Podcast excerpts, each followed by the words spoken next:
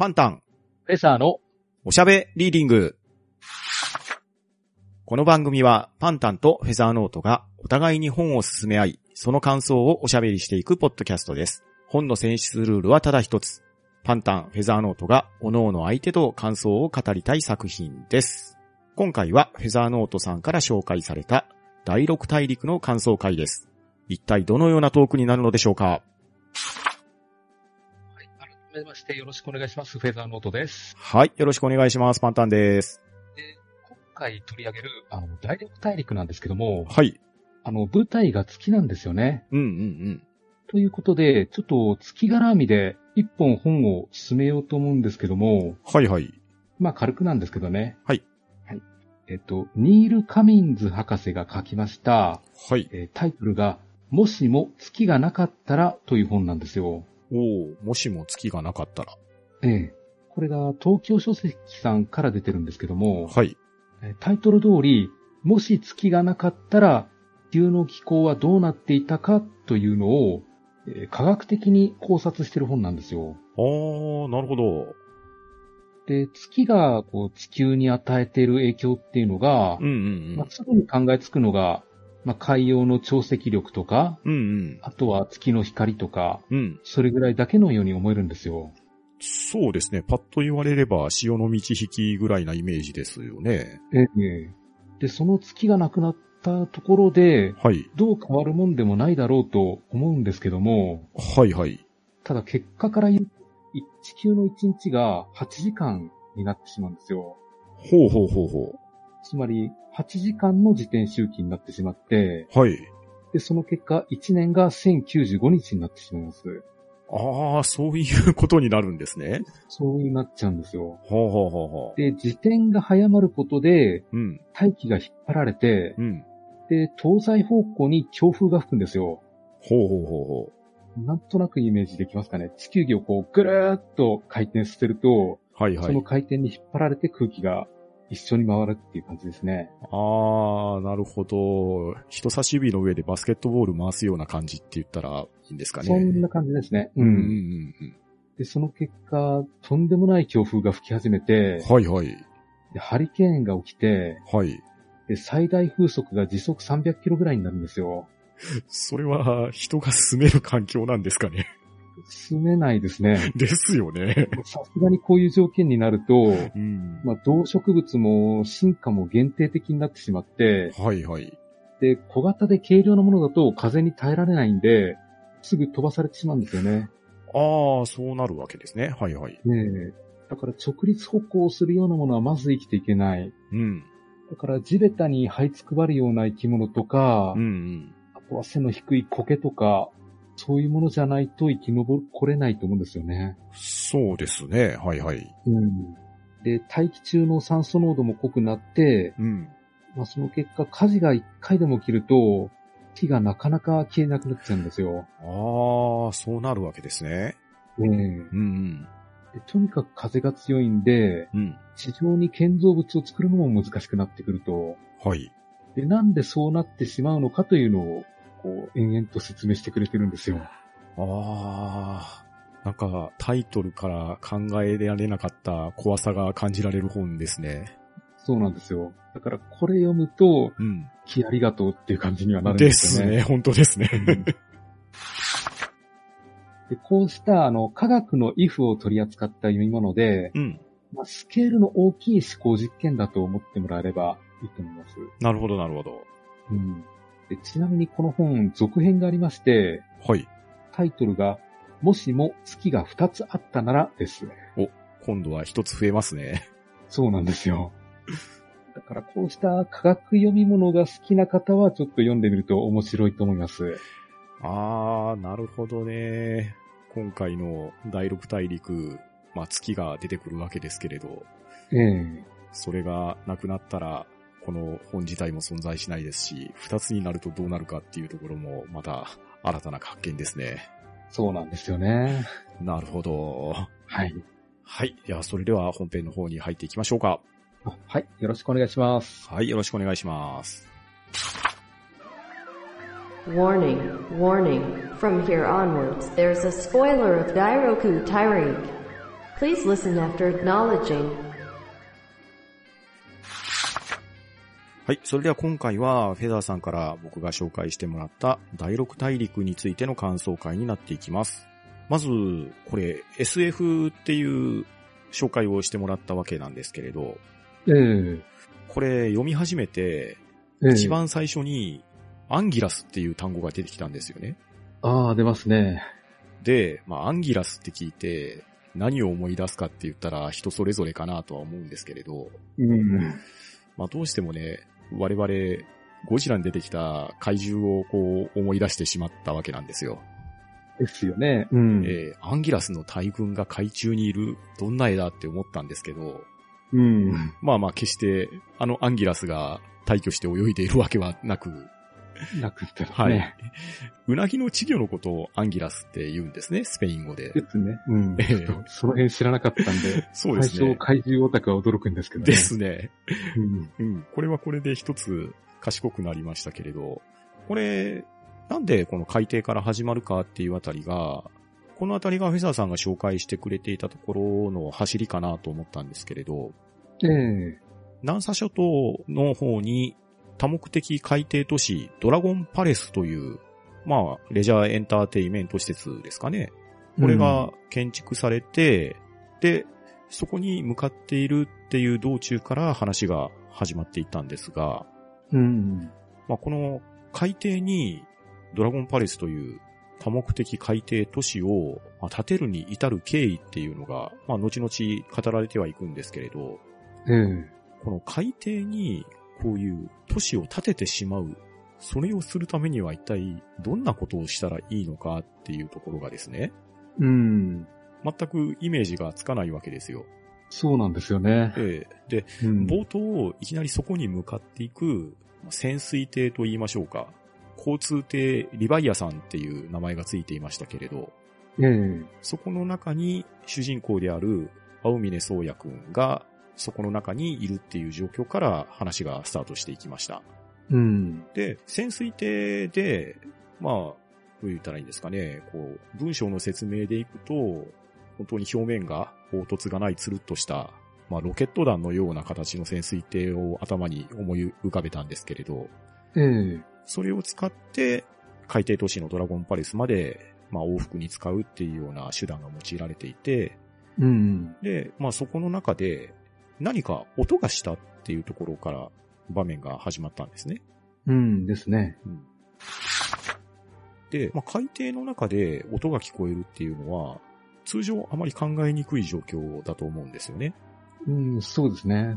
しかもこう、なんて言いましょうか、金属的な音って書かれてたと思うんですけれど、うん。で、それを、いわゆる操縦士の方々は、あまり意に介してなかったんですが、青峰くんはそれに何か異常を感じて気づいて、で、それの原因を突き詰めようと思って、操縦室から客室を通って、エンジンルームの方に行こうとするっていうとこだったんですよね。うんですね。で、そこでフェザーさんが紹介してくださっていた少女と老人の連れ合いに出会うことになりました。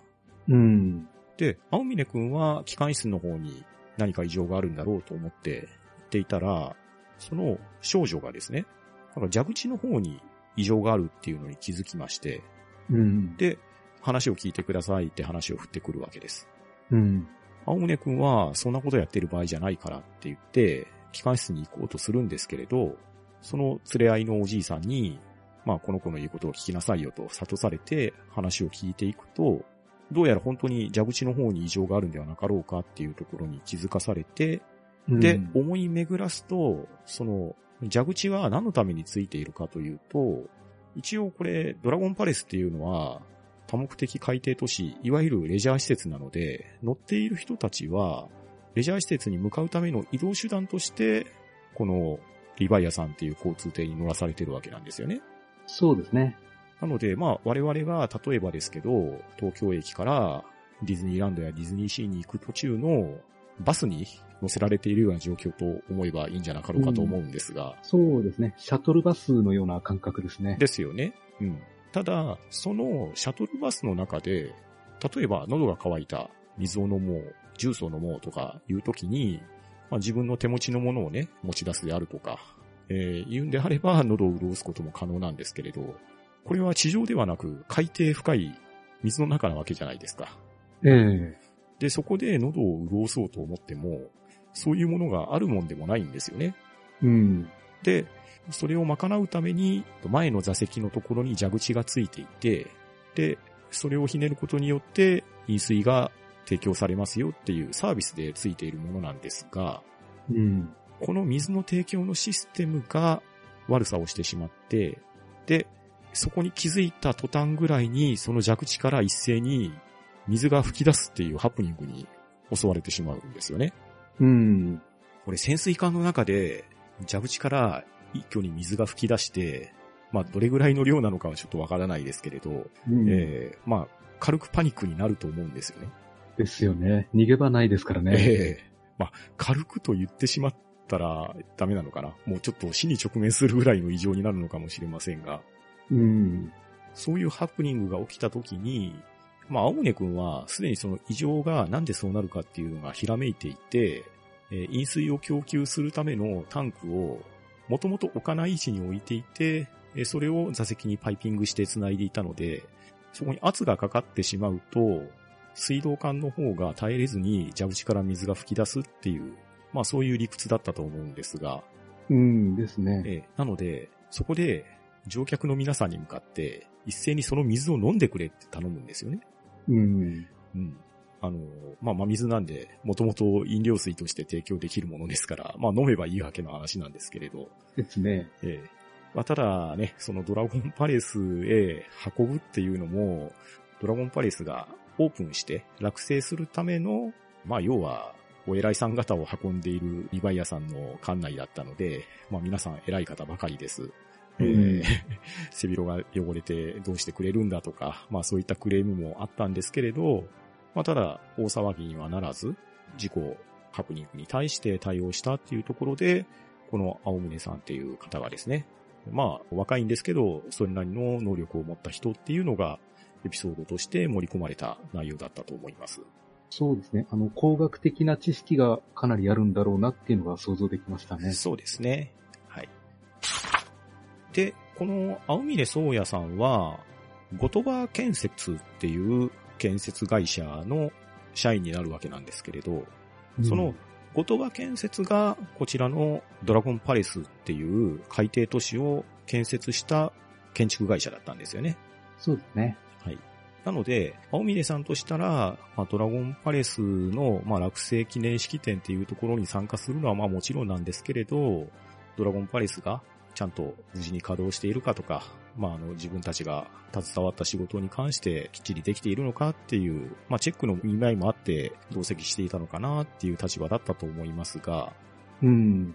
そこで先ほどの老人と少女ですね、に出会うきっかけにもなったというのがこのエピソードでした。うん。そしてそこで登場するお二人なんですけれど、老人の方が東園寺千之助という方で、で、少女の方が東園寺太江という、この関係が千之助さんがおじいさん、太江さんは千之助さんの孫にあたるお二人だったんですよね。うんですね。とりあえずですね、ここまでの登場人物で、青峰くん、千之助さん、太江さん、まあこの三人がピックアップされてきてたんですけれど、ええこのドラゴンパレス、紹介会の時に、フェザーさんが言ってくださったように、海底にかなり大きい海底都市を建てたっていうところが、まあ、局地建設なわけじゃないですか。そうですね。で、そこの手こを受け負った言葉建設が、どれぐらいの建設能力を持って、ここに当たったのかっていう大変さっていうのが、まあ、文章の中にいろいろ書かれていたんですけれど、うん。ただこれ本当に始まりの始まりなんですよね。そうなんですよね。もう開幕からかなりの波乱があって、で、たどり着いて、で、建築の描写とか、まあそれに至った経緯とかも、まあ事細かに書かれていたんですが、もうあの、文章で言うと、初めにの一部分ぐらいの割合で、もう本当にうん。今後のスケールの大きさがすごいなっていうのが感じられたんですが、そうなんですよね。えだから、2025年でしたっけ？この頃。この頃うんに、うん。うん海底2000メートルに、そういったレジャー施設を作るなっていうのが、うん。今じゃ想像もできないほど大仕事なのに、うん。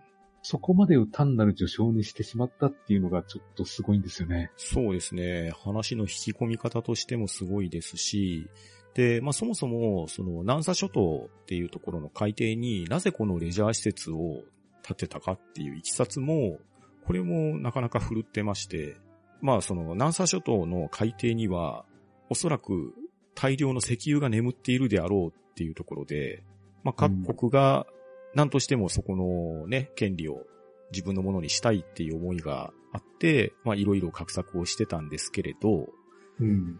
そこにレジャー施設を建てましょうっていう提案をして、まあだからまあ国際的に、まあいさかいのもとにならないようにっていうところもありますし、えーそういうドラゴンパレスっていう海底都市を作れば、まあその後の採掘作業であるとかにつなげやすくもなるし、基地としての機能も盛り込めるんではないかっていうところで企画を上げて、うん。それを見事に遂行して、この局所建設を完成させてしまったっていう、後鳥羽建設の、なんと言いましょうか。あの、底力と言いましょうかね。建築能力の。そうなんですよね。それが見事に書かれていてですね。うん。うん。いや、本当に、まあ、これはね、後鳥羽プライドと言ってもいいんじゃないかっていうくらいの、すごい技術を見せつけられたなっていう風なのが一番最初に感じた感想でした。そうですね。うん。現実の、今現在でも南沙諸島っていうと、中国とアメリカが睨み合ってるような状況なんで、うん。なかなか政治的にも緊張感のある場所なんですよね。うんうんうんうんですから、それを、これを書いた2003年代でも見抜いていたっていうのもちょっと先見の明があるんじゃないかとは思います。ですよね。だから、まあ SF 作品ですし、そういう、いわゆるサイエンスフィクションなわけじゃないですか。ええだから、まあ紹介の時にも少し話しましたけれど、もう夢のような設定であるとか、もう本当に非現実的な能力とか現存しない機械であるとかっていうのが出てくるわけでもなく、なんとなく想像できる工程であるとか工法であるっていうところで、これを建築させて、もういかにも今でも作れるんじゃないかっていうような認識をさせてくれるっていうところが、なんかすごいなって思いましたね。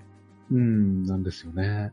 で、まあそんだけすごいなと思いながらも、まだまだ、もう本当に序の口だったんですけれど、うん。ここで出会ったお二人、東園寺さん、おじいさんの千之助さんと孫の大さんなんですけれど、この方々の正体がこの時点ではまだわからなかったんです。うん、そうですね。ええ。なんですけど、その正体は、エデンレジャーエンターテイメントという会社の会長さんとその孫という、まあそういう立ち位置だったんですね。うん。まあ、作中では ELE って略されていましたけれど、ここが、このドラゴンパレスの施工を見て、後鳥羽建設になら、自分の建ててもらいたいものを依頼できるんじゃないかっていう、そういう値踏みもしてたのかなっていうのが、後になってわかるんですが、うん、そうですね。どれほどの施工能力があるかをここで見とかないと、うん、ちょっとやそっとの会社だと頼めないような仕事ですからね。そうですね。はい。で、その値踏みをされて、ELE、エデンレジャーエンターテインメントが、後鳥羽総合建設に対して出したオファーが、後期10年、予算1500億円をかけた、うん。月に建物を建ててくれっていう、そういうオーダーだったんですね。ですね。で、まあ、まず、月に行けるのかっていうところですよね。そうなんですよね。うん。いや、確かにアポロ計画で人類は何十年も前に月には行ったことはあるんですけれど、うん。ただ、今のこの現状で、月に降り立った過去はあるものの、月に現現状いないわけじゃないですか、我々。そうなんですよね。そこに建物を建ててくれ。で、後期は10年、予算は1500億円。このスケールのデカさですか。そうなんですよ。これを真面目に依頼してくる、このご老人とお孫さんのうん思いですね。これがもう、序の口で驚いている場合じゃないなっていう、さらなる衝撃ですね。そうなんですよ。で、このロケット技術に関しても、うん。作品世界も今の現在の我々にとっても、うん。大体同程度の水準なんで、うんうんうん。まあ、有人ロケットの計画は何もないような状況なんですよね。ですよね。うんうんですから、月に無事にたどり着ける手段っていうのが今現在何もないというところで、うん。うん。月に基地を作ってくれっていう話が持ち上がってるんですよね。ですね。で、依頼する根拠としてなんですけど、ええまあ、当然宇宙の話になりますし、月の、まあ、月面上での作業になりますから、真空状態ですよね。うんですね。で、高温、また低温、温度差がとても激しいです。そして大気がないので、放射線をもろに浴びてしまう。うん。もうまさに極限環境の中のこ極限環境と言ったらいいんですかね。そうなんですよね。人がそこで作業するのがとても困難な状況じゃないですか。うん。で、それの施設建設と、それを建てるだけじゃなくて、その後維持して運用もしていかないといけない。うん。それが、言葉建設が作った多目的海底都市ドラゴンパレスにかなりね、根拠となる技術が盛り込まれているんではないかっていうところが、ドラゴンパレスが一番最初に紹介された意味だったんだなっていうのに気づかされたわけですよ。うん。そうですね。ええまあ海底ですから、当然、大気はありません。まあ、うん真空ではないですけれど、えー光もほぼ入らないわけですから、えーうん気温とかいうところもかなり低い状態だと思いますし、まあ放射能はないにしてもですよ、少なくとも人の手をこう使って人が建築するっていう現場ではないと思うんですよね。そうなんですよね。で、その言葉建設は何をもって作ったかっていうと、ロボットを使って遠隔操作、遠隔作業をして、で、それの通信送電の遠隔対応とか、そういったものを海底都市を作るための作業環境としてノウハウを持っていたので、それを応用すれば月面での作業も実際にできるんじゃないかっていうところがオーダーの根拠だったんですよね。うん。で、エネルギーに関しても、まあ、月は太陽光を多大に浴びることができるので、うん。エネルギー源を太陽光にすれば、ロボットが動くエネルギーの供給は賄えるだろうと。そうですね。ええそして、月面に建物を建てるにあたって、月面には土砂は山ほどあると。うん。なので、その土砂を材料として、コンクリートができれば、現場で建設材料を製造できるようになるので、うん。わざわざ地球から月まで建材を運んでいく必要もなくなるから、これはやれるんじゃないかっていう試算が、言葉建設の社内でも計算されて出来上がってくると。うん。ですね。実際、地球からレンガ1個持ってくにしても何億ってお金かかりますからね。ですよね。うんうんということで、この月面に建物を建てるっていうオーダーを受けたところが、この第五大陸の本当のオープニングですよね。ですね。いやー、もうこの時点でなかなか壮大な話だなって思いながら見てたんですけれど、うん。ただそんな中で、実際に月面に建物を建てようとするとですね、うん。いきなり何もないところにボンと建てれるわけでもないじゃないですか。そうなんですよね。で、この小説の世界では、すでに月面に中国から、中国国家公転局というところから派遣された人が、月面でいろいろ実験をしてるっていう、まあそういう世界観になっているので、うん。そこで、お前行けと、鶴の一声がかかって、青峰宗也くんは、東園寺大さんと共に、二人で、もうこれはお金の力を使って、半ば強引に中国のクルーに混ぜてもらって、月面を調査するっていう目的で派遣される、という流れになっていきます。そうでしたね。うん。はい。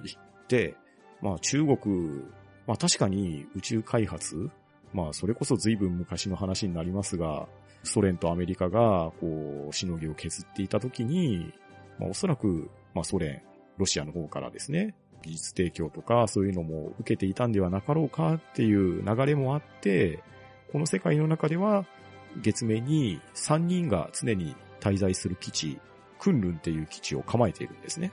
うん。でちなみにこのクンルンっていうのが、まあ、漢字で言う昆論ですよね。そうですね。ええどうしてもこうね、ルピはクンルンって書かれてるんですけど、クジャク語あたりを読んで育った僕には昆論とついつい読んでしまう。ええそ読みますね。読読んじゃうんですけどね。うん。まあ、このクンルン基地に、青峰くんとタイさんが二人で潜り込ましてもらうという流れになって、で、実際30億円ぐらいをかけてねじ込んでもらうプロジェクトに入っていきます。うん。そして、このクンルン基地、基地の中でしばらく一緒に中国のクルーと過ごすんですけれど、まあその、ロケットに乗っけてもらって、で、そこに降り立つ前ですね。うん。あの、タエちゃんがですね、セリフがあるんですけれど、ああ、辛かった、関節が痛くなっちゃいましたっていううん言葉を吐いて、月面に降り立つんですよね。そうなんですよね。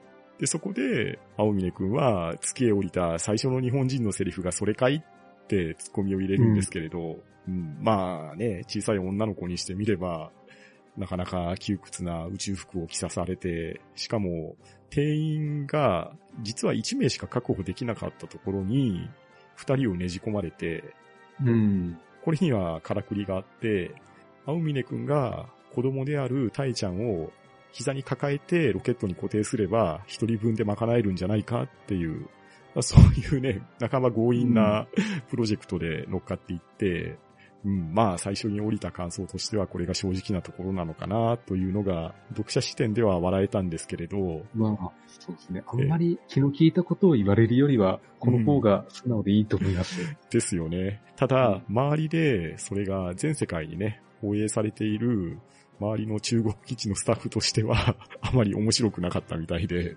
うん。で すまあね。このあたりがなんというか、ね、勝手なイメージで申し訳ないですけれど、中国の価値観と言いましょうか、そういったところが垣間見えて、それはそれで面白かったですね。ですね。多分中国人にしてみれば、ね、国家万歳で、まず中国という国をこう持ち上げていかないといけないんじゃなかろうかっていうような ことが当たり前だみたいな、まあそういうなんか圧をかけられてた感もありましたね。そうなんですよね。ええうん。で、月面にある基地なんですけれど、これがまたね、いかにも中国かなっていう感じで、モジュールが4箇所を設けられていて、うん。これがまた、南側にスザク、西側に白光、東側に清流、北側に玄武というモジュール名がついていて、うん、まあこれも勝手なイメージなんですけど、ああ、中国だなって思いながら読ませてもらいました。ありそうなんですよね。実際そんな名前つけてそうですもんね。うん。あと、移動するときの船も、うんうん西洋語っていう名前つけてて、そうそうそうそうそう。もありそうだなって思あいますよね。りそうでしたね。うん。この西洋語もルピが振ってましたけど、C1 ムーって書いてましたよね。うん、ありました。ねえなんかこの言葉遊びと言いましょうか。まあ、うまい使い方してるなって思いながら読んでましたね。うんですね。で、まあその、スザク、白光、清流、玄武って、なかなかね、偉そうな名前がついてるユニットなんですけど、うん。この中国国家の威信をかけたであろう月面基地なんですけど、これ、青峰くんとタエちゃん二人がしばらく対談するんですけれど、どうも端々に不備が見え隠れするんですよね。うんですね。うん。どういう建築法をとってるんですか？っていう質問をすると、外壁が3ミリ圧のアルミニウムですって言われるんですよね。うん。で、それをした根拠っていうのが、まあ、月は重力が地球の6分の1じゃないですか。うんですね。だから、強度も6分で1でいいんだよって言い放たれて、うん。そして月には自信がないから、この強度で十分だって、割と自信を持って答えられるんですよね。うん。ただこれって、青峰くんの言葉を借りれば、要するにプレハブの仮設住宅だよねって思っちゃうわけですよね。そうなんですよ。自分も読んでて、んなんか電車の車両を4台転がしてるだけかなって。そんな感じですよね。うん。で、まあ実際中で生活というか研究をしながら生活するんですけれど、まあその実験とか、まあトレーニングも兼ねて、こう一日をタイムスケジュール組んで、何時から食事、何時から研究、何時から実験みたいな、まあそういうね、過密スケジュールで中国人スタッフは、もうそれこそ国家の威信かけてるんで、一生懸命働いてるわけなんですよね。うん。働いてるんですけれど、その途中で電源ケーブルが抜けて一時停電してみたりとか、もうこれ、笑い話 じゃなかなか済まない話だと思うんですけど、よくあることなんだよみたいなこと言ってましたし、うん。球場だったらまあよくあってもいいかもしれないですけど、うんことが宇宙なんでちょっと怖いんですよね。ですよね。まあ実際ね、笑い話とかで、こう、ほら、例えば僕たちもオンラインゲームとかをこうやったりすることもあると思うんですけど、ええこう、いきなり家のブレーカーが落ちて、パソコンが切れてしまって、ああ、今いいとこだったのにとか、ね、うんそういうシーンがあったりとか、うん。ね、あと、まあ、大手のゲーム会社とかのオンラインゲームがいきなりサーバーが落ちてメンテナンスに入ったとかなったら、よくね、清掃会社のおばちゃんが電源コード引っ掛けたんじゃないのみたいな笑い話をすることもありますけれど、うん。まあ、これね、地球上でそれだったら笑い話、まあ笑い話は済まないですけど、笑い話にしますけど、月面でそれやったら本当にシャレになんないじゃないですか。そうなんですよね。ねえ。で、あと、その、真空状態ですから、酸素の供給確保しないといけないんですよね。うん。なんですけど、その中国の隊員は、なぜか固形燃料酸素発生装置っていう、まあ、これ SFOG っていう風に略語が書かれてて、ルビには Solid Fuel Oxygen Generator ってなかなか物々しいルビが振られてましたけれど、うん。本来は酸素の発生は通常の酸素発生装置の方で賄えるはずなのに、それが電気の供給が先ほど言ったように急に停電したりとか安定供給が電気ができてないばっかりに自分たちの生命線である酸素の発生がおぼつかない可能性があると。うん。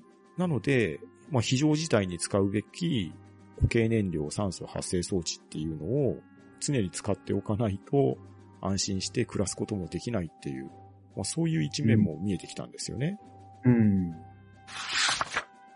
で、そんな中、タイちゃんは、もう本当にこの基地ったら、ボロくて臭くてゴミまみれなんてなんとかならないのかしらって、うん。ぽそっと述べちゃうんですよね。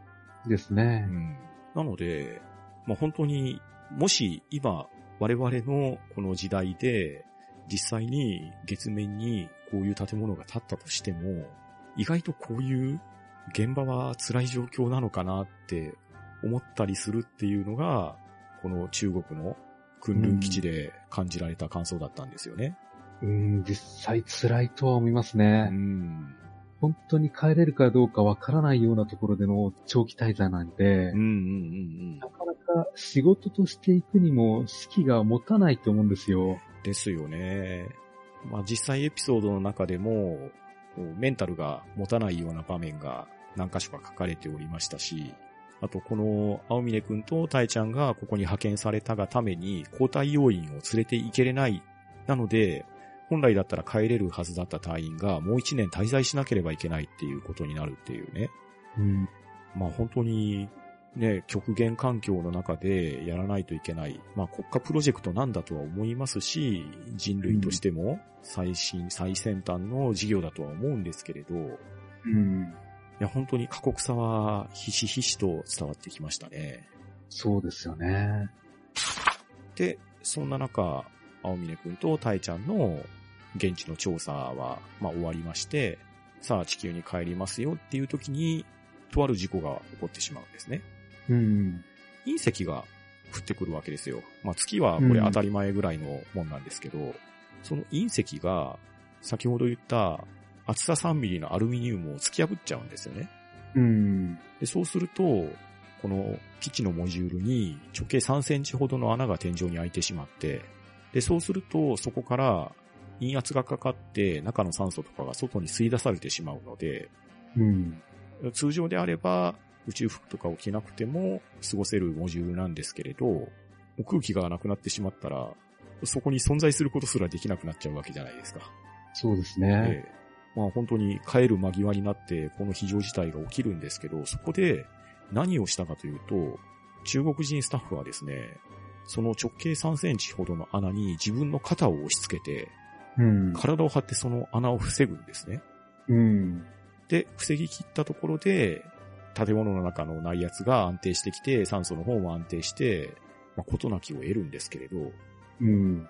まあ、先ほど言った極限環境ですし、もう一歩間違いが自分が死んでしまうような状況ですよね。うんですね。それでも体を張って、まあ、国の名誉を守ったのか、みんなの命を守ったのか、まあ、これは読み取り方はそれぞれだとは思うんですけど、うん。それをこう身を挺してやるっていう、このスタッフの国を挙げての事業に対する身の入れ方と言いましょうか。それはすごいなと思いました。思いましたね。あの、うんとっさの判断でああいうことができるっていうのは、うん、すごいですね。すごいですね。足が止まってしまいそうなんですけど、迷うことなくそれをやれたっていうのは、すごいなって思いました。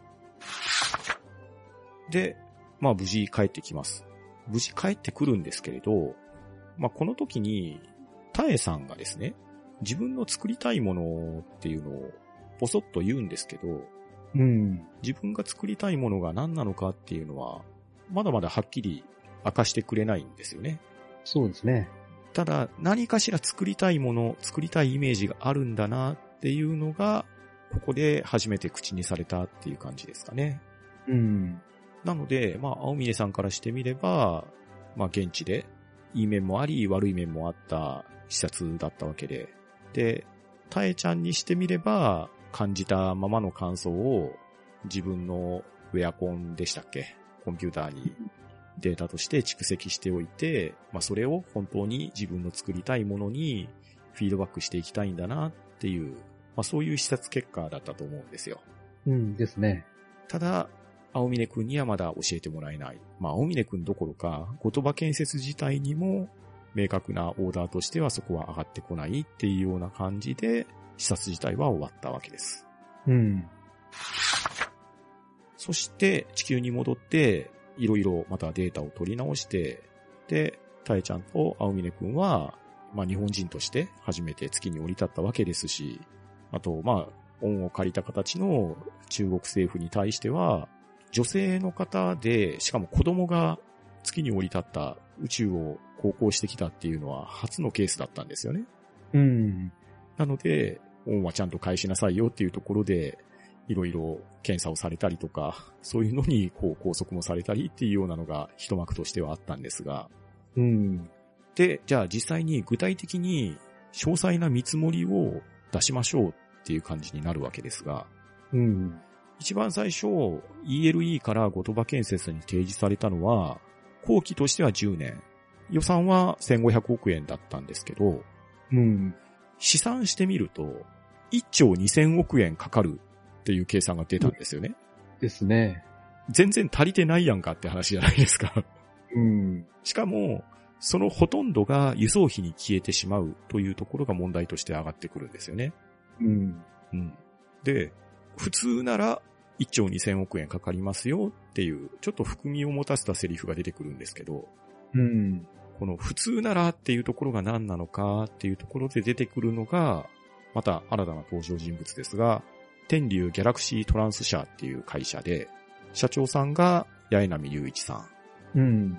と先端技術研究室研究員が対真二さんという男性二人が出てきます。出ましたね。はい。この二人はすごくいいキャラクターしてましたよね。いいですね。本本当。に小さいながらもいい会社だなって思いました。ですよね。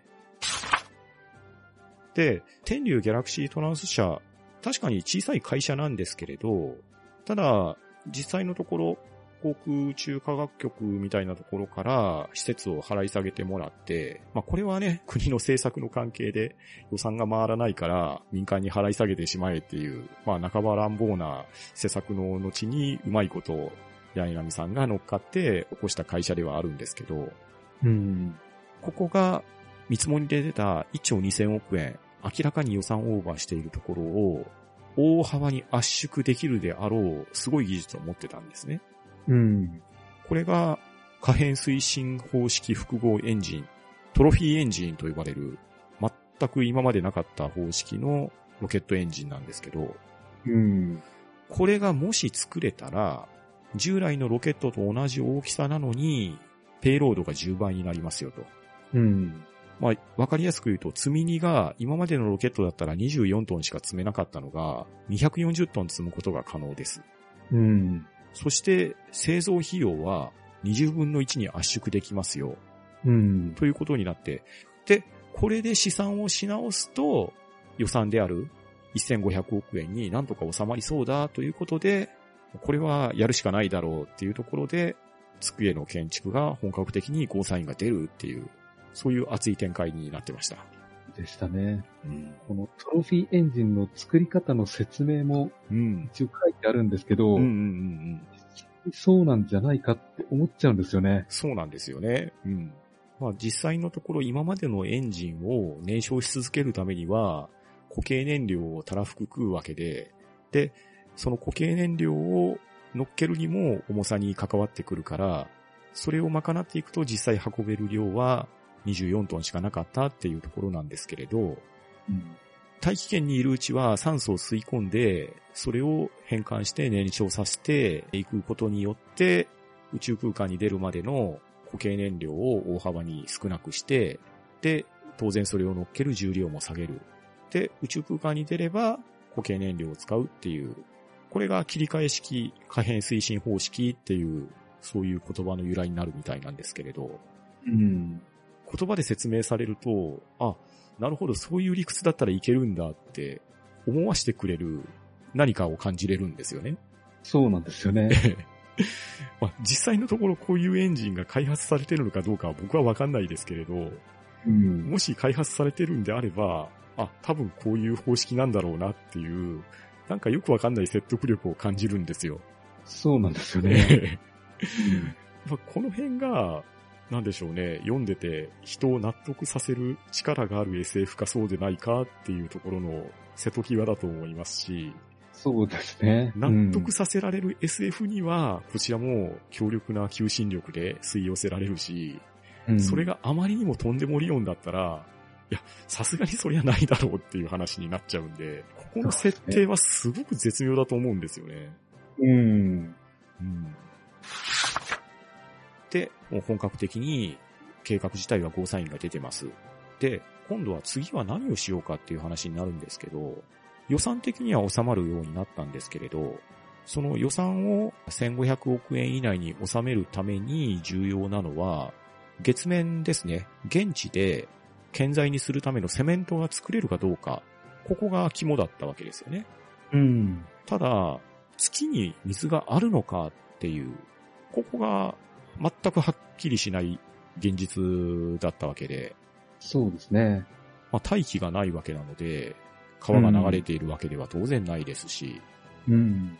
水がなければそもそもこの計画って頓挫しちゃうわけじゃないですか。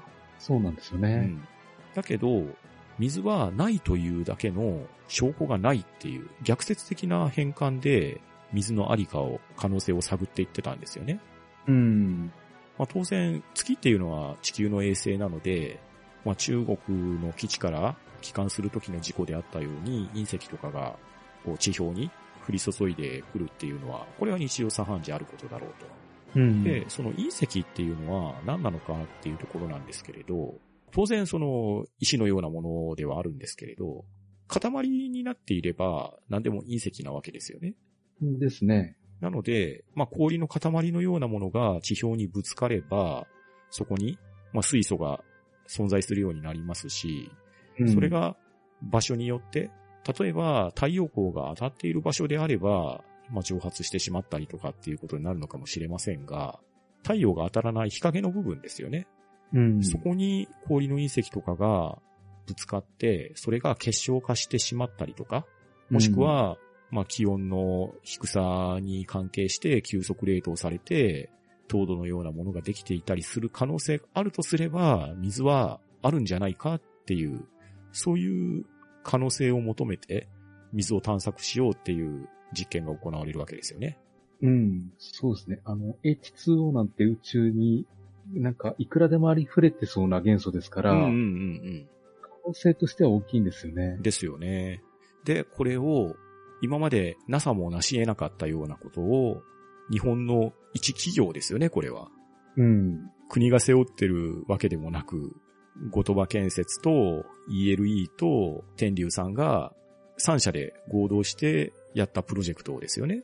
うん。これで水のありかを探すっていうプロジェクトが行われて、ここで見事に水のありかを突き止めれるわけです。うんですね。えーこれもなかなか震える作りだったんですよね。ですね。この工程は本当に見ていてドキドキしますうね。ん。もう文章で書かれているんですけど、頭の中に絵が浮かぶと言いましょうか。うん。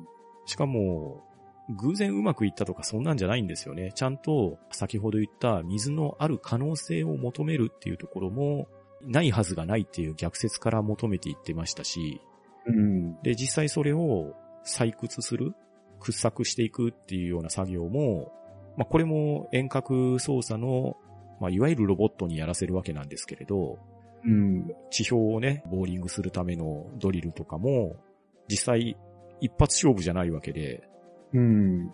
第1弾がダメなら第2弾はこういう補助的な動作ができますよとか、着地するシーケンスにしても、万が一を考えて、こういう補助が働きますよとか、ちゃんとうん一か八かの実験じゃなくって、もう確実に水を持って帰って分析するんだっていう意図が感じられるロボット作成であり、ロケット運用だったんで、もう本当にね、手に汗握りますし、この展開の厚さにもういろいろ気持ちを持っていかれた感じですね。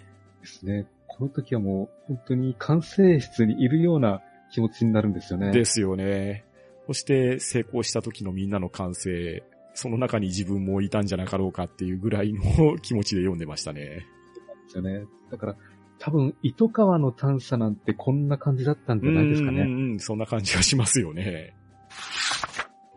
まあ、これを、まあ、2003年の時点で書かれていたっていうところで、もう本当に今読んでる、今年が2020年、この舞台が2025年からスタートなわけですけれど、うん。いや本当に何回も言いますけど、ありそうな近未来の出来事として、すごく身近に感じれる SF でしたね。うんですね。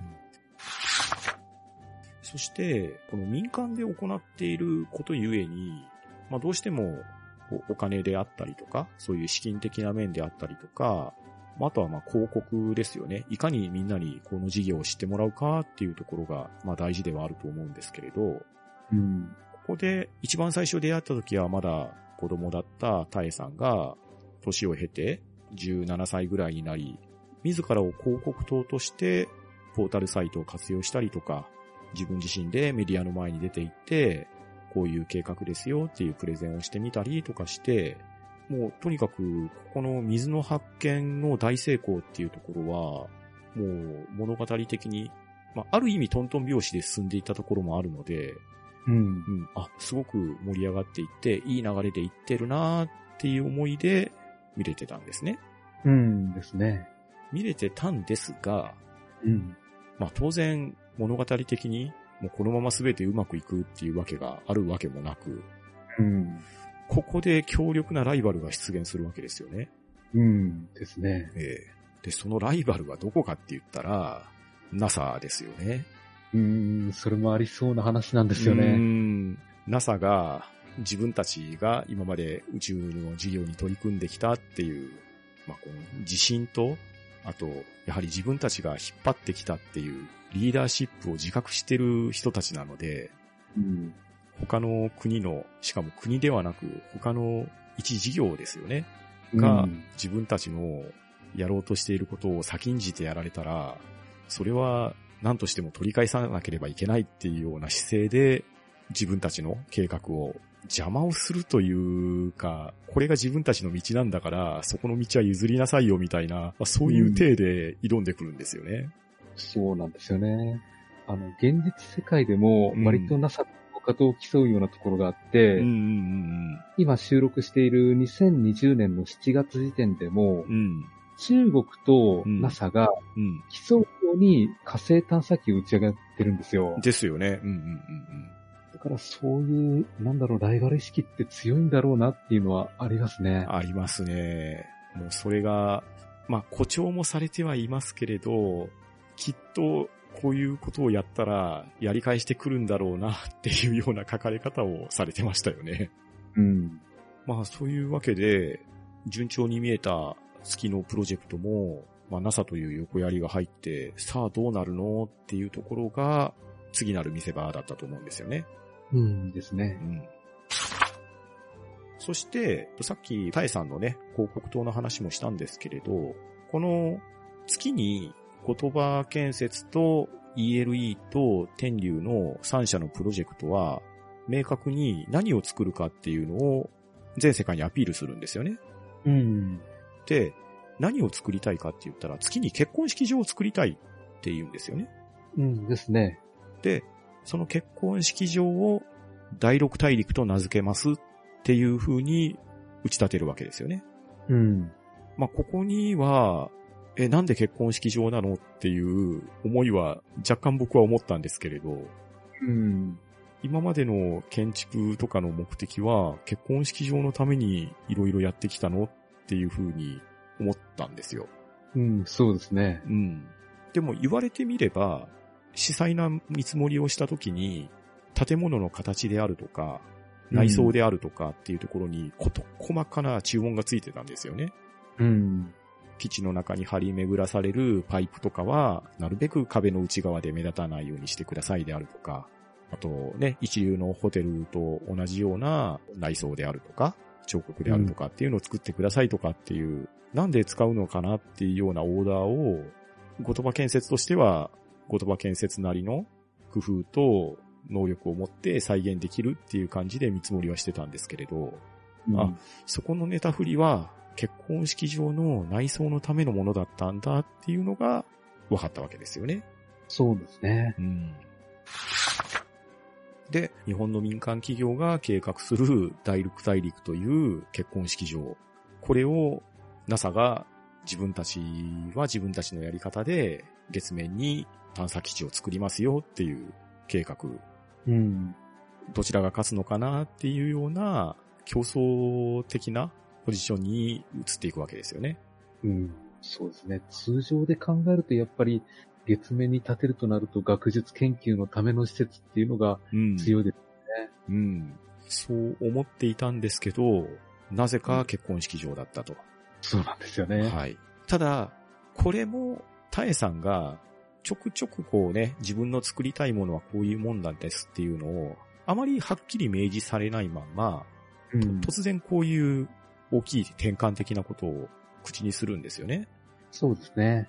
で、それについては、青峰さんも、タエさんのことを、当然、ビジネスパートナーとして認めていますし、で、タエさんっていう人は、まあ、あまり僕、紹介はしてこなかったですけど、うん。。年齢にしてはすごく頭が切れる方ですし、うん。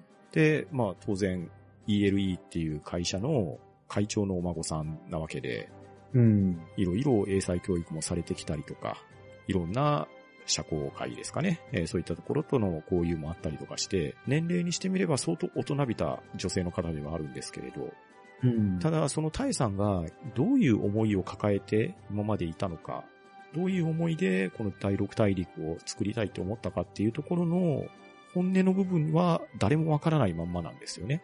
そうですね。うん。だから、計画としてはすごく順調にいっていますし、おそらく後期とか予算も賄える状況にはなっている。まあ NASA という強力なライバルはいるとはいえ、自分たちがやることはやっていきますよっていうスタンスだと思うんですけど、うん。根っこの部分のなんで結婚式場を建てないといけないのかっていうところは、いろんな人が疑問に思った状態で進んでいってるっていうような感じだったと思いました。うん、そうですね。確かに。うん。それで、今度はですね、まあ、NASA が法的手段に訴えてくるんですね。うん。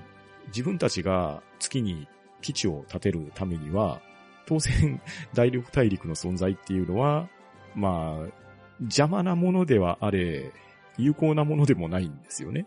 うん。なので、法的手段を使ってやめさせようと画策してくるんですけれど、うん。これの跳ね返し方が、これまた熱い展開だったんですよね。でしたね。あのー、タエさんが証言した時の態度であるとか、うん。まああとね、えーアメリカの大統領の物言いも、まあこれもまたね、腹が立つような物言いをしてきたわけですよ。うん。それを見事に打ち返して、もうグーの音も出ないような状況にしてしまったっていうのは、うん。NASA が出てきて、法的な措置を取られて、もう先が十中八九消えてしまうんじゃなかろうかっていうところの大逆転。うん。この流れはとても痛快でしたね。でしたね。ここに関して言うと SF とかじゃないですもんね。現行法に照らし合わせて、実際月に建造物を建てるとしたらどうなるかっていうようなところ。うん。そこがちゃんと争点になってましたし、まあその、今現行でも宇宙法っていうのはどうやらあるみたいなんですけれど、そうなんですよ。実際に1979年にうん。月協定っていう国際条約が結ばれてるんですよね。うんうんうんうん。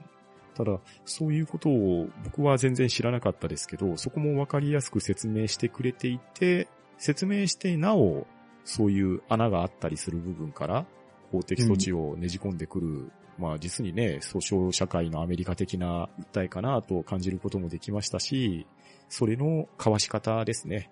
まあ、これもお見事だったかなと思ったんですけど、うん。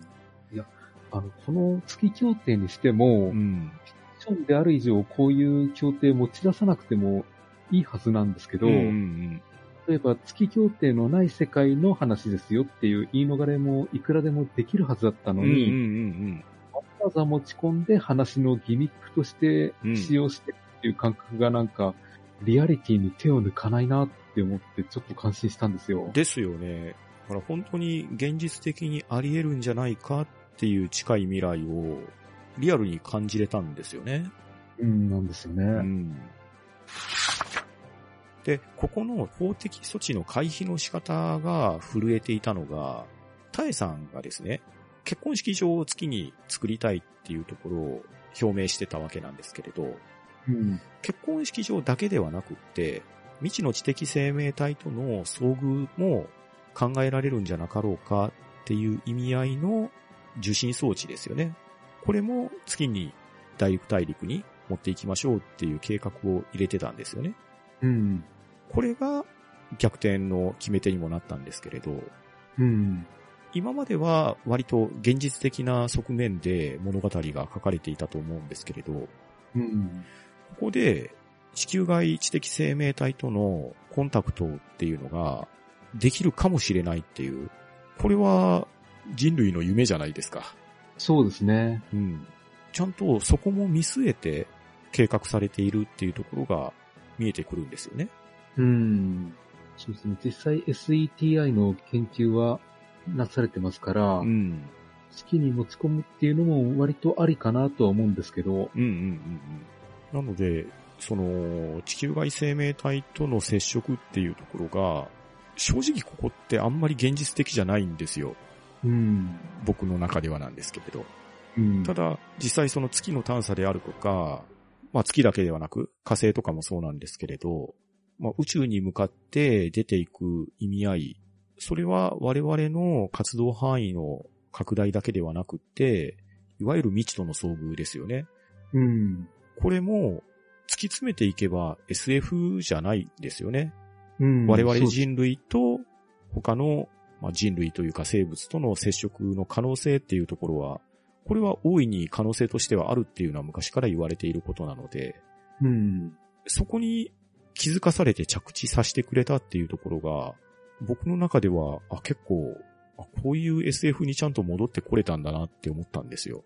うん。そうですね。うん。だから夢物語って自分の中では決めつけたところはあるんですけど、そうか、未知との遭遇って実際学術的にもあり得るんだよなっていうところに着地しました。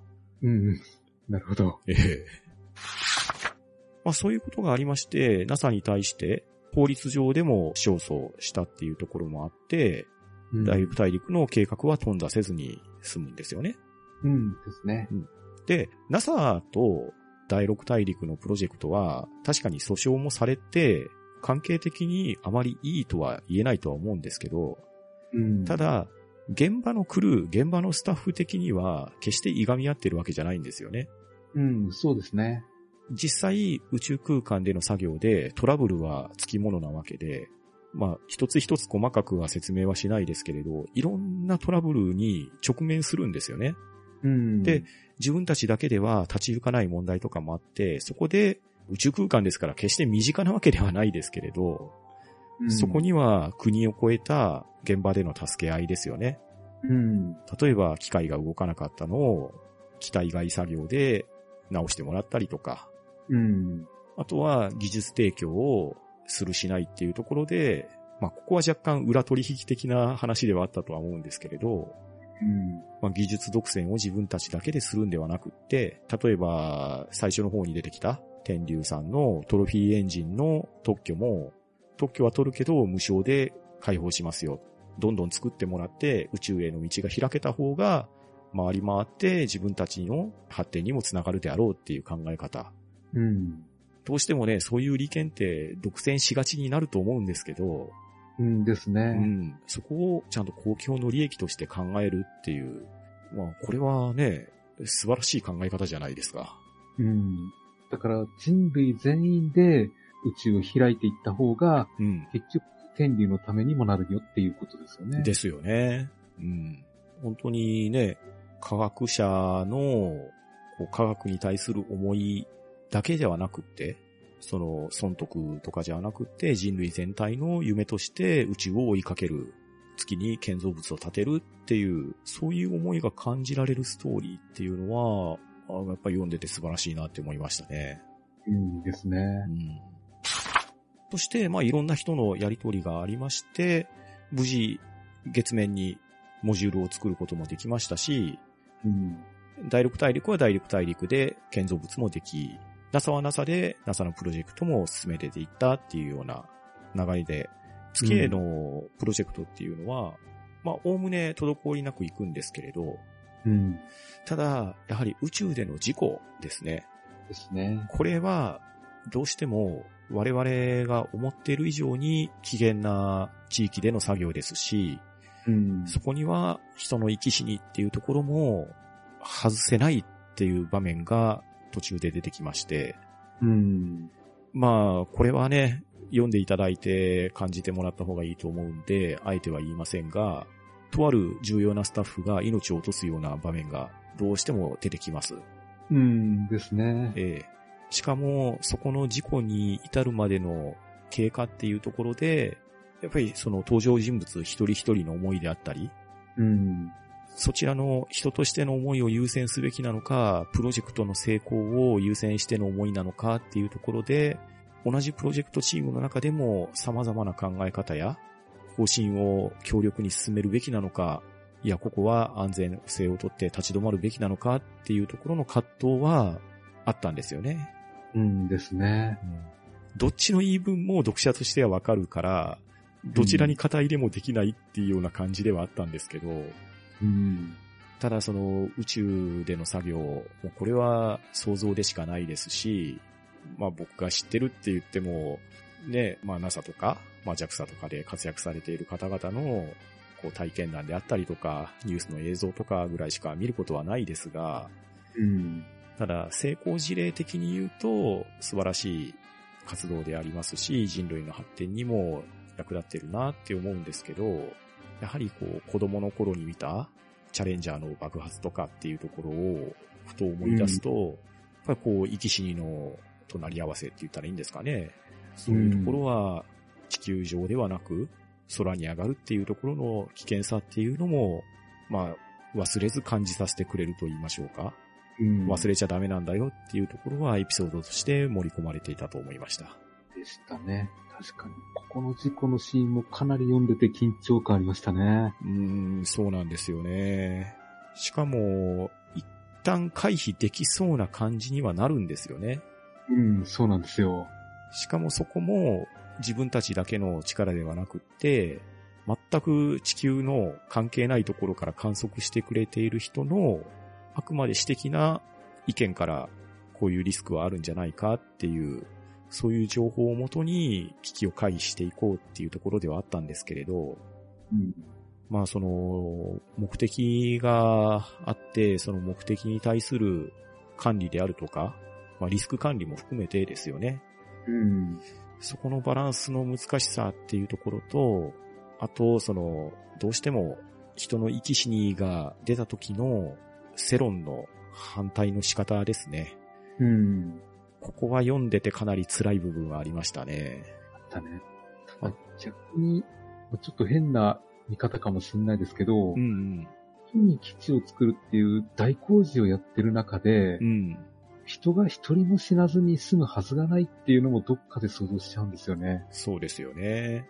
誰一人死なずに無事完成しましたっていう話だと、うん。それってちょっとリアリティ失っちゃうなっていうのもあって、うんうん宇宙が危険な場所ですよっていうのを思い起こさせてくれるためには、うん。うん。この子は必要だったのかなっていうのも思っちゃうんですようね。ん、確かにそうですね。まあ物語的にはやむを得なかったのかなとも思いますし、やはりその、成功成功成功できてて、読んでるこっちも気持ちよく読んでるんですよ。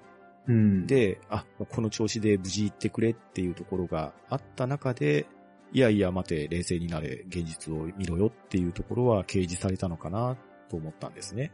ですね。ただ、失った一人がでかすぎましたね大き。すぎましたね。人としても大きかったですし、その失った、まあ、信用と言いましょうか。うん。そこも非常に大きかったですね。ですね。で、その事故をきっかけに ELE への風当たりっていうのが相当強くなるんですよね。うん。そして、今までほとんど出てこなかったし、語られてもなかったんですけれど、ELE、今までメインで出てきたのは、おじいさんである千之助さんと、千之助さんの孫娘の大さん。この二人だったんですが、ここで、まあ当然いるであろうお父さんが出てくるんですよね。うん、出ましたね。大さんのお父さんは、東園寺喜一郎さん。この方が ELE エデンレジャーエンターテインメント社の現社長なんですね。うん。突然、まあ出てきて何なのかっていうところではあるんですが、ここで、タエさんが、どうも抱えているであろう闇の部分っていうのが、少しずつ出てくるんですよね。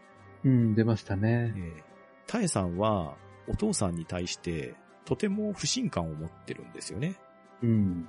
まあそれは、まあとある事故でお母さんが亡くなってしまったっていうところに寄与してるんだとは思うんですけれど、うん。とても父親との関係性は良くないんですよね。うん。ですね。ええで、良くないんですけれど、自分は ELE の第六大陸の事業としての代表をタイさんがしていて、それのバックアップをおじいさんがしてくれていたと。うん。まあだから一応 ELE の仕事の範疇ですよ、協力事業の範疇ですよっていうポジションではあったんですけれど、うん。先ほどの人身事故が起こり、世論が応援してくれていた人たちの手のひら返しをしてしまった現状になってくると、社長であるお父さんは ELE から切り離すっていう選択をするんですよね。うん。ですね。もう、第六大陸のプロジェクトからしたら、後ろ盾がなくなってしまうので、うん。大ピンチになるわけですよ。そうですね。今まで予算としていた1500億円っていうところも、まあ当然銀行の融資であったりとかっていうのもあったんですけれど、ELE がバックアップから外れることによって、えー事業としての格付けがランクダウンされたりとか、あと、おじいさんも会長職から解任されたりとかして、父親なのになんでそこまで嫌がらせをするんだってぐらい読み取れるような手のひら返しをされちゃうんですよね。うん。そうですね。そして、タエさんは、どんどんどんどん自分一人で全てを背負い込まなきゃっていう形で、もう見てるのが辛くなるぐらい闇落ちしていくんですよね。うん。そして、先ほど言ったロケット内での人身事故。これの原因の一助っていうのが、スペースデブリによるものだったんですけれど、うん。まあ、スペースデブリっていうのは何なのかって言ったら、宇宙空間に、例えばロケットの打ち上げとかで切り離された補助ロケットとかの残骸ですよね。うん。そういったものとか、まあ、あと作業で、まあ、隕石がこう、砕けて、さらに細分化していった、いわゆる細かい隕石ですか。そういったものが宇宙空間にはたくさん漂っていて、それが現在作業しているロケットであるとか、人に直撃すると、まあ、当然大事故になってしまうわけなんですよね。うんですね。まあ、このあたりはね、漫画で言うとプラネテスとかがよく書かれているかなとは思うんですけれど、まさに。ね、あの、鉢巻きとかが活躍する話のところにはなっていくんですが、そうですね。ちょうど繋がるような状態ですよね。ですよね。で、そのスペースデブリが元で起こった事故だから、そこのスペースデブリを何とかして除去できないかっていう思いに至って、まあ、第六大陸のプロジェクトとしては、大筋はあるんですけど、タイさんはそちらのスペースデブリの除去の方に一時期傾倒してしまうんですよね。うん。ただ、このスペースデブリの扱いっていうのは、これはおそらく今現実の世界でもいろんな宇宙事業をされている団体ですね。まあ主に NASA とかがそうだと思うんですけれど、実際問題になっているわけで、うん。宇宙に飛び立つためにロケットを打ち上げれば、その分スペースデブリも増やしてしまうっていう、自分たちの手で自分たちの行き先を狭めてしまうようなことをしてるわけですよね。うん、そうなんですよね。うん廃棄されたりなんかもありますし。うん。まあ当然、老朽化して動かなくなったものが、そのまま軌道上をぐるぐる回っているっていうのも、まあ現実的にあったりするわけですよね。うん。うん。で、そこの除去作業っていうのは、もう、なんと言いましょうかね。海の中の石を一個ずつ拾っていくみたいな途方もない作業なんですよね。そうなんですよね。ちょっと気が遠くなるような作業量ですようね。ん。で、気が遠くなる割には、資金がかかってしまう。そういう作業なんですよね。うん。なので、どんどんどんどん予算の枠を圧迫していって、ついには第六大陸の事業自体が本当に頓挫しかかってしまうんですよね。うん。そうなんですよね。ええスペースで除去は、実際利益は一切出ないですからうね。ん。で、もうタイさんも、もう追い込まれて追い込まれて、ついに倒れてしまうような状況に追い込まれるんですけれど、うん。もう本当に読んでる側からしたら、もうこのまま終わってしまうのか、なんとかして助けの手は来ないかっていうハラハラした気持ちで読んでたんですけど、うん。ここでちょっとね、救われることが起きるんですよね。うん。タイさん、本当に倒れてしまって、まあ過労もあったでしょうし、もう全世界を一人で飛び回っていたので、まあおそらくアフリカの方の国で、まあ少しこう病気とかももらった可能性もあるんじゃないかなとは思った描写があったんですけど、うん。病室の中で気を失って目が覚めたら、それこそ自分が今まで知らなかったような方々からの大量の花束が送られてきてたんですよね。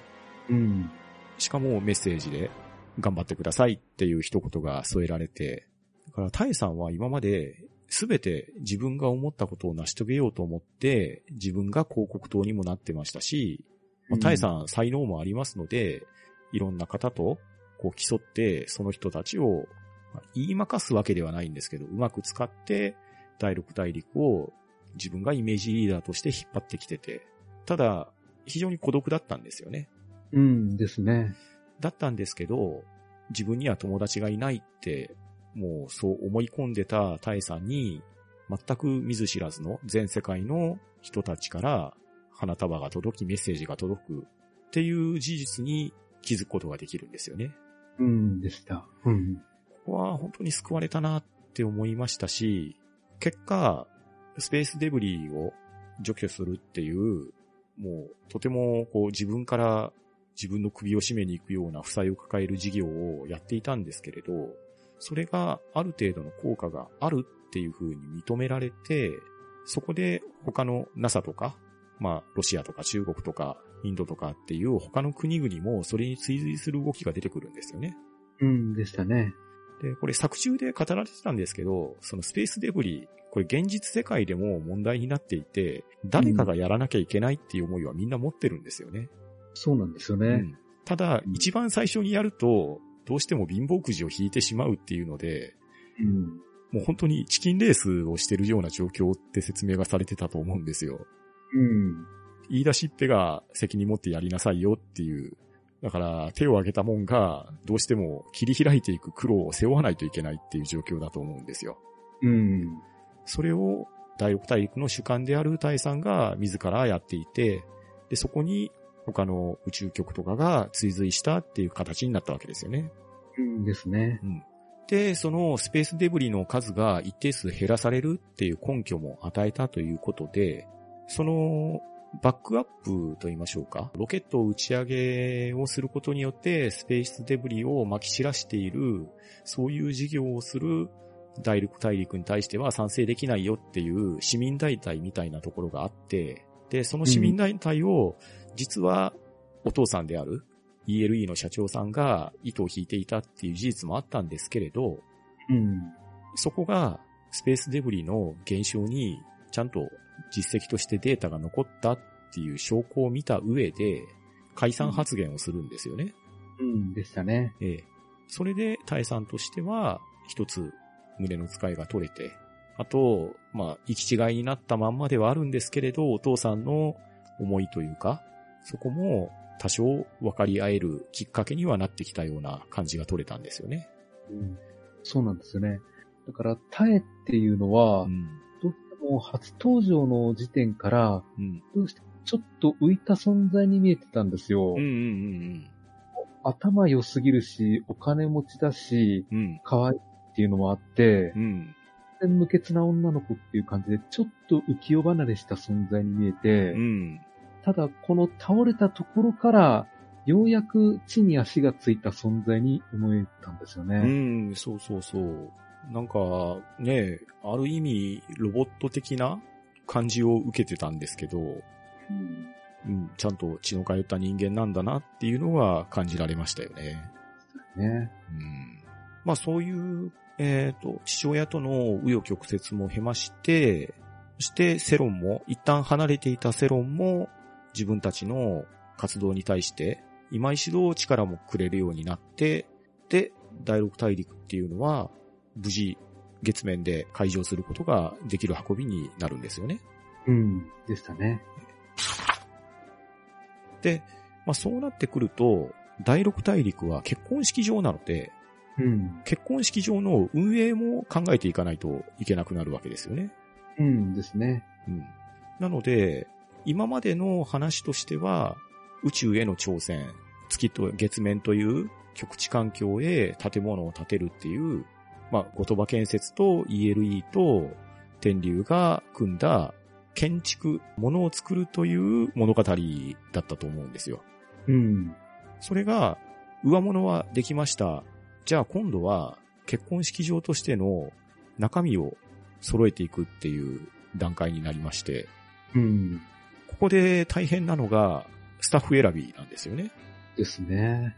当然結婚式場なので、神父さんはいりますし、料理を作るシェフもいります。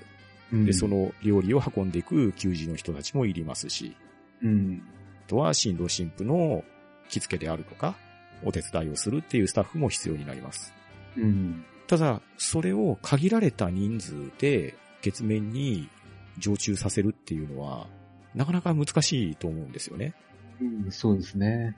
地球上では結婚式とかっていうのは式場スタッフがある程度の人数、いろんな地域で賄われるので、まあそれはそれは行く先々でいろんな人に出会えると思うんですけど、月面で行う結婚式になってくると、気軽に行って帰ってくるってわけにはいかないわけで、ですね。そうなってくると、神父さんは神父さんの仕事だけやればいいとか、シェフはシェフの仕事だけやればいいとかいうわけではないんですよね。よね。うん。このあたりが、やはり地球と月の生活環境の違いっていうのをとても感じましたし、うん。そこで神父なりシェフなりを行うためには、どんな人が行かないといけないのか、どんな人が選ぶ基準になるのかっていうところが、これまた別の楽しさがあったんですよ。ありましたね。う。うん一応ですね、この話のメインの企業は全て日本の企業なので、主には日本人向けっていうところがサービスの主かと思うんですけど、うん。ただ、結婚式を挙げたい人は、当然世界にたくさんいると思いますし、うん。そのたくさんいる人でも、月面に行って結婚式を挙げるとなると、それはなかなか莫大な金額もかかるので、選ばれた人しか行けないっていう現実もまたあるわけですよね。うん。で、そこで、要は地球の、いわゆる全人類ですよね。全人類に対応するだけの神父さんってなってくると、ただの神父さんじゃいけないわけじゃないですか。そうなんですよね。カトリックの人もいれば、イスラム圏の人もいるかもしれないですし、うん。ええまあそういう意味では、日本は宗教的にはすごく雑多な国なんだなっていうのを再認識した文章もあったんですけれど、うんここで選ばれる人々の人選具合っていうのが、これもまたね、なかなか話が効いてるなって思って読んだんですよね。そうですよね。それぞれキャラが立ってる人が選ばれますね。ですよね。まあ物語的には本当に終盤の短い間にしか書かれてないんですけど、出てくる人たちのインパクトっていうと、なかなか強力なキャラクターが、ああ、揃えられたなって感じはしたんですよね。うん、そうそう。それぞれの人、一人ずつで、うんなんかショストーリーができそうなぐらいの人ばっかりなんですよね。でしたよね。うんうんうん、そんな中、僕がすごく納得がいったのは、シェフを選ぶときに、うん。南極基地のシェフを連れて行ったじゃないですか。ですね。まあこれね、南極料理人が好きな僕からしたら、ああ、なるほど、そういうところがやっぱり必要だよね、とか思いながら読ませてもらったんですけれど、え、あそこはすっごく納得いきました。ですよね。確かにこの人選しかないなっていうところでシェフが選ばれ、神父さんも、うん、やっぱり多様な式に対応するにはこれしかないよなっていうので選ばれ、そして、球児の人たちもそれぞれね、なぜか電気の資格を持っていたりとか、いろんな得意を持って、要は一人が一役じゃなくって、一人が二役三役できる、そういう多芸さを持った上で宇宙でサービスをするっていう、そういう必要性もやっぱり出てくるのかなっていうのは感じましたね。うん、そうですね。いる人数だけでなんとかしなきゃいけないんで、そういうのはどうしても必要ですよね。うんうんうんうん。という感じで、おおむね大団円で終わるんですけれど、うん。最後に、これまた危機的状況が起こるんですよね。うんですね。隣の NASA の基地が、とある実験をするんですけれど、その実験に、青峰くんとタイちゃんが巻き込まれて、かなり生命的に危険な状況になるっていうところがあるんですけれど、うん。まあこれはこれとしてなかなか緊迫的なところがあったんですけど、うん。これの回避の仕方も、この緊迫する場面をさらに際立たせる回避の仕方だったと思うんですよ。うんですね。月面において日食が起こるっていうのも、冷静に考えたら、あ、それは起こるよねって話なんですけれど、うん。その日食を計算機を使って、この時間からこの時間だったら影に隠れる時間があるから、その間に脱出できるっていう、これを二人で解いていく様っていうのは、これはなかなかな緊迫感でしたね。あれはね、あそこを楽しめるかどうかっていうのは人によるんですけどう、ん。読んでて楽しかったですね。楽しかったですよね。うん。もう状況的には本当に追い込まれて、一か八か感はとってもあったんですけど、それを、これもまた可能性を除去していくっていうやり方ですね。水を発見した時と、うん。うん、あの、取り組み方は一緒かなって思ったんですけど。そう。解決の仕方として、うん。あの、い勇気を出して頑張るっていうのじゃなくて、うん。ちゃんと振り詰めで計算して、うん。あの、させたっていうのがすごく気持ちがいいんですよ。そうですよね。気持ちがいいですし、まあ、とあるところから脱出した後の NASA の粋な計らいですね。うん。ですうね。ん。こういったところも、国と国との争いみたいな形で、大きなところからは敵対される可能性はありますけれど、現場のクルー同士っていうのは、やはりその、過酷な環境を共有する者たちとして助け合えるっていうところは、まあ、これは忘れちゃならない感情なんじゃないかなって思いましたね。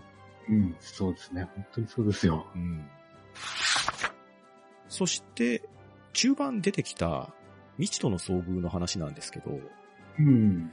一番もう最終局面になって、この月にスターロードっていう新たな建築物が突然できるんですよね。うんですね。これが、まあ、ここの部分をどう読み取るかっていうのは読む人によるかなと思うんですけど、うん。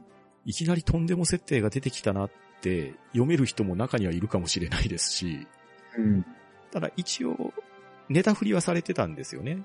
うん、そうですね。このスターロードっていうのが一体何なのかっていうところ、最終的な形態は匂わされはしなかったですけど、不思議な物体が月の表面になんかあるなっていうのは、端々に書かれてたんですよね。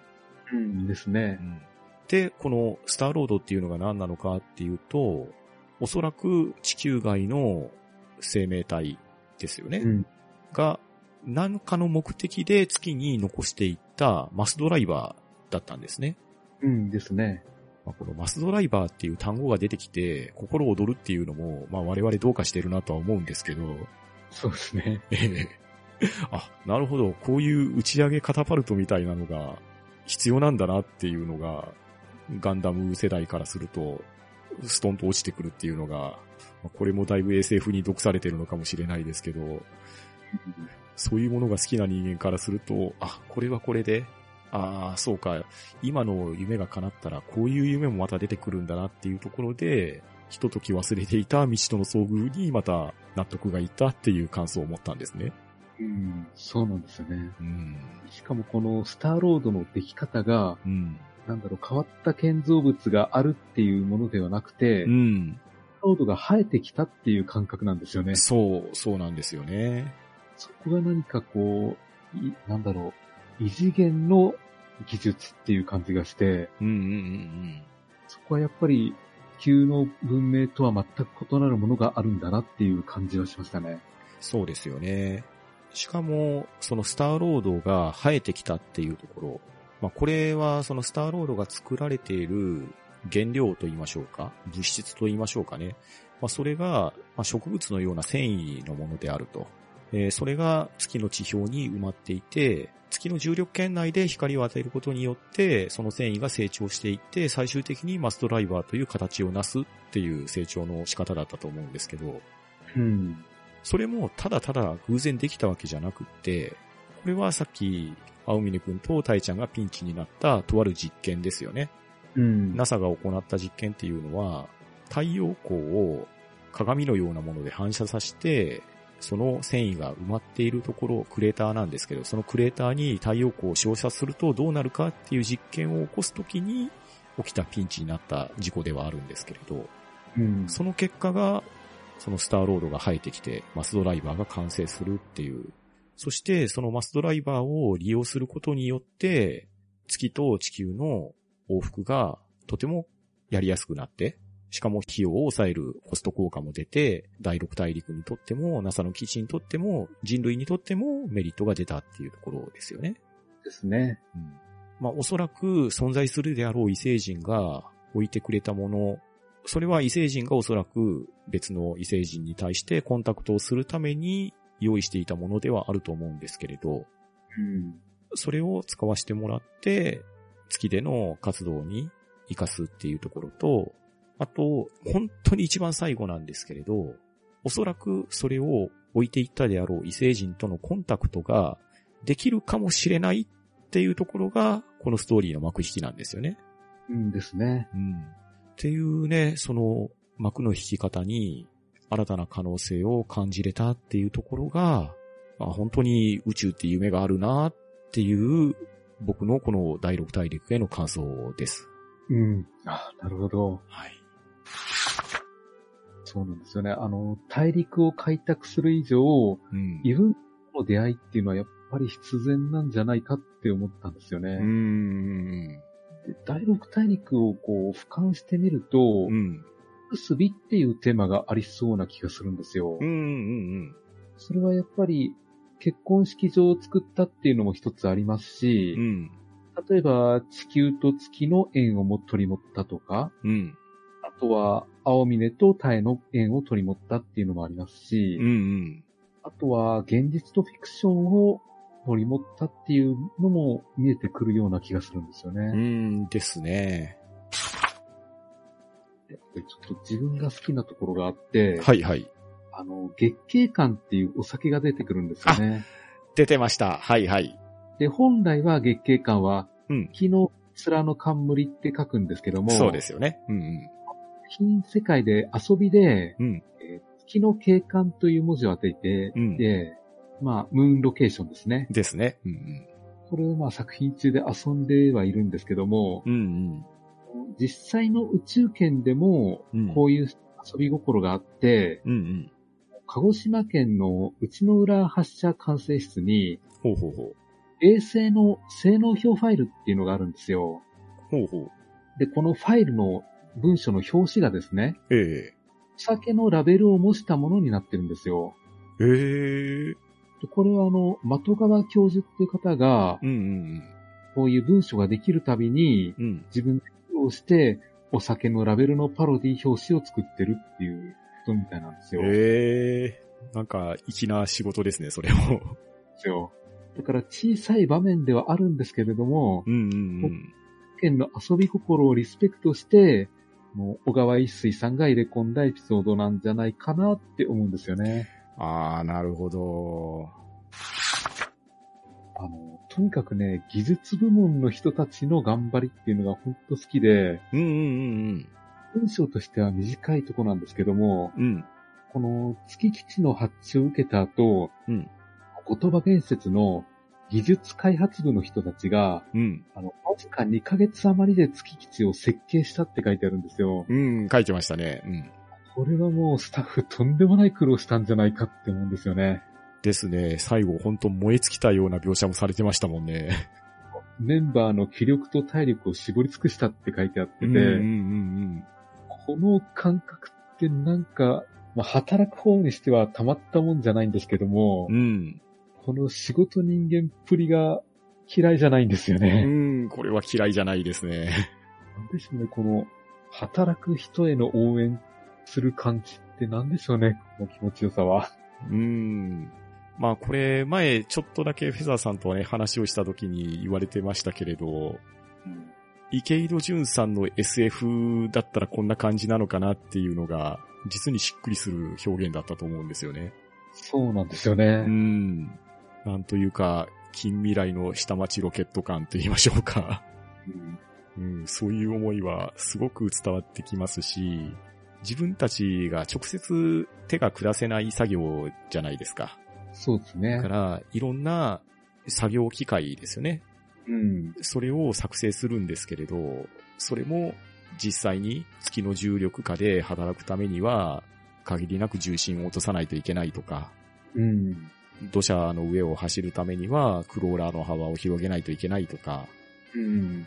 あと、複雑な作業をすべての機械一つにやらせるよりも、単純作業を分散させてやった方が効率がいいっていう、これはアメリカ側の考えだったんですけれど、うんこういったところにも、その作成者の意図が見えたり、お国柄が見えたりするなっていうのも感じれましたね。ね。とにかくこの作者の小川一水さんが、え現場で働く技術屋を愛してるなっていう感覚が伝わってくうるんですよ。ーん、ですです。だから、天竜の人たちは本当に出てきてよかったなって思いますね。ああ、よかったですね。あと、作業屋も作業屋ですけれど、まあ、先ほど言った式場のスタッフたちについても、うん。まあ、これね、僕とかフェザーさん、パトレイバー好きには聞き慣れた単語だと思うんですけど、やっぱりライトスタッフっていうのが、実にぴったりくるクルーだったと思うんですよね。うん、そうですうね。ん。選び方もそうですし、選ばれた人たちの人柄や作業の仕方っていうところもぴったりだなって思いましたね。うん。そうなんですよ。この南極料理人の柏原さんって、なんかどっかで見たような既視感はあるんですようね。ん、ですよね。こ人ってどっかで見たようなっていう感うん覚があって。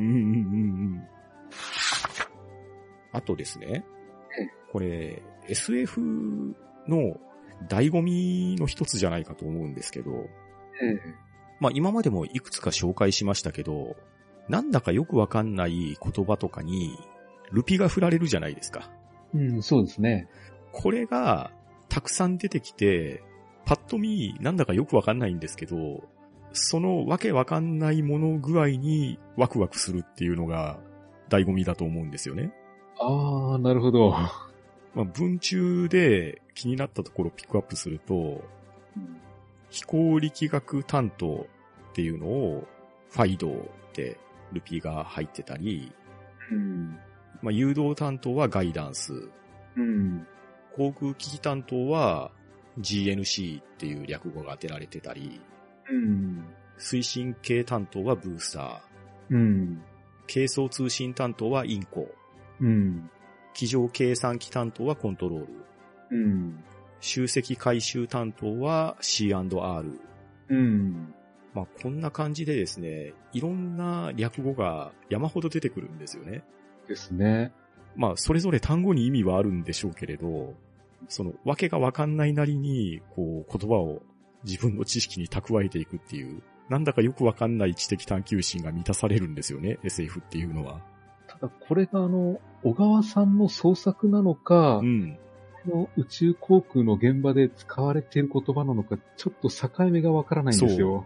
この辺が本当にあるんじゃないのって思わせる、そこが中盤でも言いましたけど、楽しめる SF と、なんだこれっていう SF の本当に絶妙な際だと思うんですよね。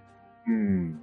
まあこのあたりが小川一水さんのすごいところだと思うし、我々の世代から行くとですね、昔ガイナックスでトップを狙えをしてた時期の庵野監督とかですね、うん。トップを狙え科学講座なんか、おそらくインチキの塊だと思うんですけど、あれは物理学をねじ曲げてますから。ええあ、でも、聞いたらなんかよくわかんない納得させる力があったじゃないですか。そうなんですよね。ええあそこに通じる何かを感じたなっていうのを何十年かぶりに思い出しましたね。なるほど。確かに、ありますね。え え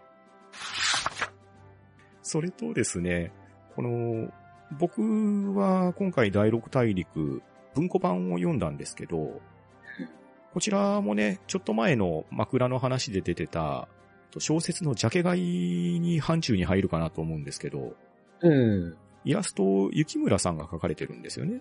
そうなんですよね。雪村誠さんといえば、まあ途中で話も出しましたけど、プラネテスがやはり有名じゃないかと思うんですけど、うん、代表作ですね。ええまあこれは非常にイメージしやすい表紙だなと思って、うん。うん。これは、あの、フェザーさんに紹介されて、実際に本を手に取って気づいたんですけど、うん。ああ、このイラストの依頼は震えるなって思いましたね。ですようね。ん。この本のイラストに雪村さん選んだっていうのは本当に、なんだろう、ふさわしい人選でしたね。ですよね。うん。まあ他に誰をっていう候補は上がるかもしれないですけど、いろんな候補の中からでも雪村さんは選ばれて叱るべきだと思いますし、みんな納得なんじゃないかなって思いましたね。ですよね。うん。まあ、あと最後になるんですけど、SF、まあ中盤でも言いましたけど、サイエンスフィクションじゃないですか。ええ。なんですけれど、この第六大陸を読んで改めて思ったんですけどね、え藤子 F 不二雄先生が SF について少し不思議っていう言葉を用いられたことがあったと思うんですけど、はいはい。サイエンスフィクションと少し不思議のいい具合のところに第六大陸っていると思うんですよ。うん、なるほど。で、これはもう完全に僕の思いなだけなんですけど、もう一個 SF っていう意味合い持たすんであれば、はい割と近しい未来ですよね、これ。そうですね。2025年から始まって、そこから十数年経つ未来の話になるんですけど、うん。未知との遭遇の話も出てきましたし、いろいろ現実に即して考えられている、これは出てくるんじゃないかって思わせるような数々の機器や装置、うん。こういったところを考えると、まあ、特別な未来、スペシャルフューチャーっていう SF とも言えるんじゃないのかなっていうのを思ったんですよ。ああ、なるほど。から、そうですね。うん、そうです。サイエンスフィクション、少し不思議、スペシャルフューチャーっていうところは、この作品に持っていってもいいんじゃないかなって個人的には思いました。うん。思いますね。うん。確かまあ、これが本当に読んで思ったところですね。はい。ありがとうございました。はい、ありがとうございました。それでは今回は、第6大陸についての感想を話してまいりました。次回はフェザーノートさんに8日賞についての感想を伺いたいと思いますので、お楽しみにしてください。番組へのご意見ご感想は、ツイッター、ハッシュタグ、聴読か、gmail、おしゃべりーディング、アットマーク、gmail.com、もしくは、ポッドキャストエピソードの詳細より、Google フォームへの投稿をお待ちしております。それでは今回はこの辺りでしおりを挟もうと思います。お相手はパンタンと、フェザーノートでした。ありがとうございました。はい、ありがとうございました。